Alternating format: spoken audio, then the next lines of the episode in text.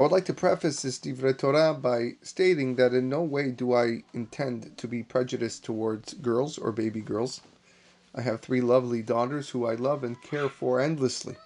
In fact, I ask that you hear until the end, and you will see that indeed it's the woman herself which the Jewish nation learns and feeds from. This week's parasha, Parashat Tazria Metzorah, opens with a law of a lady who gives birth to a boy. And the Torah tells us that we circumcise the child at eight days. Then she is ritually impure for seven days. But if she has a girl, she is ritually impure for 14 days. So, seven days for a boy, 14 days for a girl, obviously leads us to the very big question why?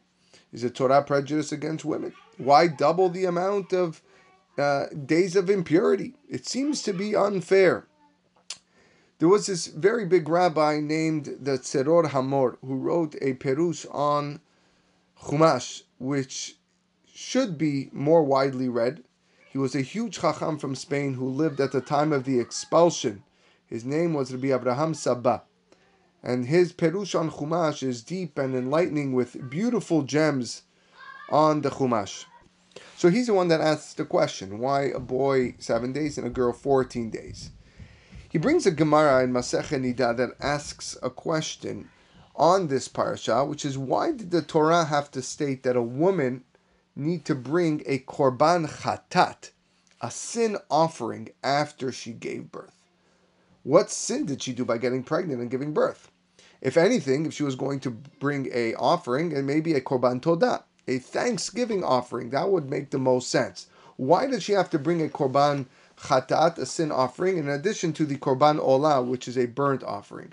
So there, the Gemara answers in the name of Rabbi Shimon Bar Yochai, and he says that when the lady is going through the difficult pain of labor, she actually jumps and makes a swear, an oath, that she's never going to be with her husband again. After all, it's his fault. He's the one that got her pregnant. And she brings a lamb as a korban olah because the burnt offering atones for bad thoughts. She was thinking of this in her mind. I'm never going to be with my husband again because of what I'm going through.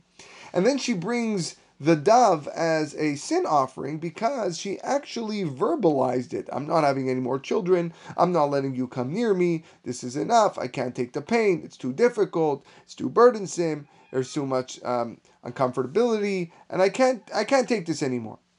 And therefore, she brings a korban chatat. But he writes that after all the pain and suffering of labor, then it depends what actually or which gender is born. And it's known that if it's a boy, then all of a sudden things are forgotten. And immediately she's happy because a boy was born. Not sure why that is, but there's a certain happiness in the mishpacha when a boy is born. Maybe the legacy of continuing the family name, but there's a simha more than a girl when a boy is born. Uh, in fact, she wants to return to her husband immediately, to have another boy. But Hashem knows what's in her heart, and that she said she didn't want to go back to her husband. But because it's a boy and she regrets it and she feels a little bit remorseful, it's only a seven day impurity.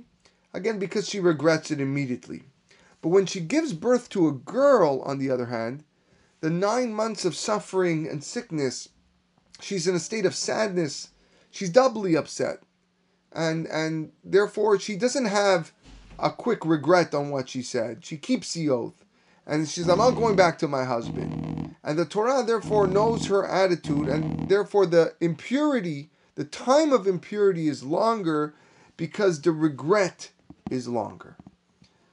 But nevertheless, we know that she does go back to the husband after the girl.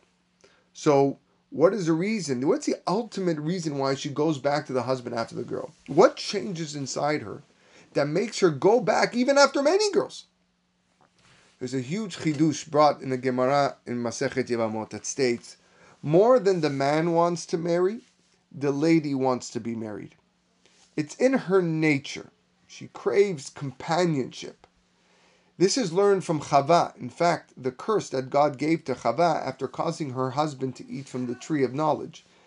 The Torah tells us in Parashat Bereshit, "Ve'el ishech teshukatech." Your desire will be to your husband. The word teshukatech is slightly different than ta'ava, than a desire. It's to teach that even though she suffered through so much pain, and she knows that the husband is solely responsible for everything that took place because he made her pregnant. Nevertheless, there's a teshuka. There, there's this crave, belita'am, a desire that can't be explained. Otherwise, why would you go back? Why would you love him again? There's another word in Hebrew called cheshek, like teshuka, a desire that you can't explain logically. We see this from the story of Shechem. Shechem had an attraction to Dinah, Yaakov's daughter. And the pasuk writes uh, that Hamor tells Yaakov and his sons, Shechem beni chasheka nafsho bebitechem. My son Shechem has this crave to be with your daughter. Why use this word chasheka? Why? Because there's no reason. Hamor is saying, I don't understand why he's attracted to your daughter. Here in our cities, we have prettier girls, we have nicer girls, we have wealthier girls. It must be a cheshek. David HaMelech writes in Tehillim, Ki bi chashak va'afaleteu asageveu ki adashemi. The Jewish people serve God. There are two ways to serve God. Some people only serve God when they understand Him or understand the mitzvot, the why, the how. That's the lowest level. It's a level of ki yadashemi. Asageveu ki yadashemi. But there are people who serve God with cheshek, without any question. Kibi chashak va'afaleteu. Here, Akadosh Baruch Hu sees people who serve God with cheshek, without any questions. Afaleteu, He saves them from all dangers. So the nature of the woman, when she's on the birthing stool with the childbirth pangs, she's yelling inside, "It's your fault." But nevertheless, she wants to return. In the end of the day, she wants to return, and we can't explain it. If this didn't exist, then every family would have one child if it's a girl. Because the girl, the, the, the mother wouldn't want to go back to the husband. If it's a boy, okay, you get a bonus one. But Hashem created the psychology in the woman, in the curse of Chava, that the woman desires to go back with her husband after the whole ordeal. Then the Tzeror Hamor quotes a perush from Rabbi Yosef Kimchi that's unbelievable, which he writes at the end, if I wrote this book just for this perush, for this explanation, it's all worth it. What does he say? He quotes a pasuk in Yeshayahu, Hashem batzar pekaducha. When we're suffering, we pray to you. When we're in the midst of difficult times, we look up to you, Hashem. We know that all suffering and afflictions come from God, divinely orchestrated. Yet, instead of getting angry at God, having claims against Him, we look at him and we pray to him. The reaction should be the opposite, should be the polar opposite. If we're suffering, we should be rebelling against God.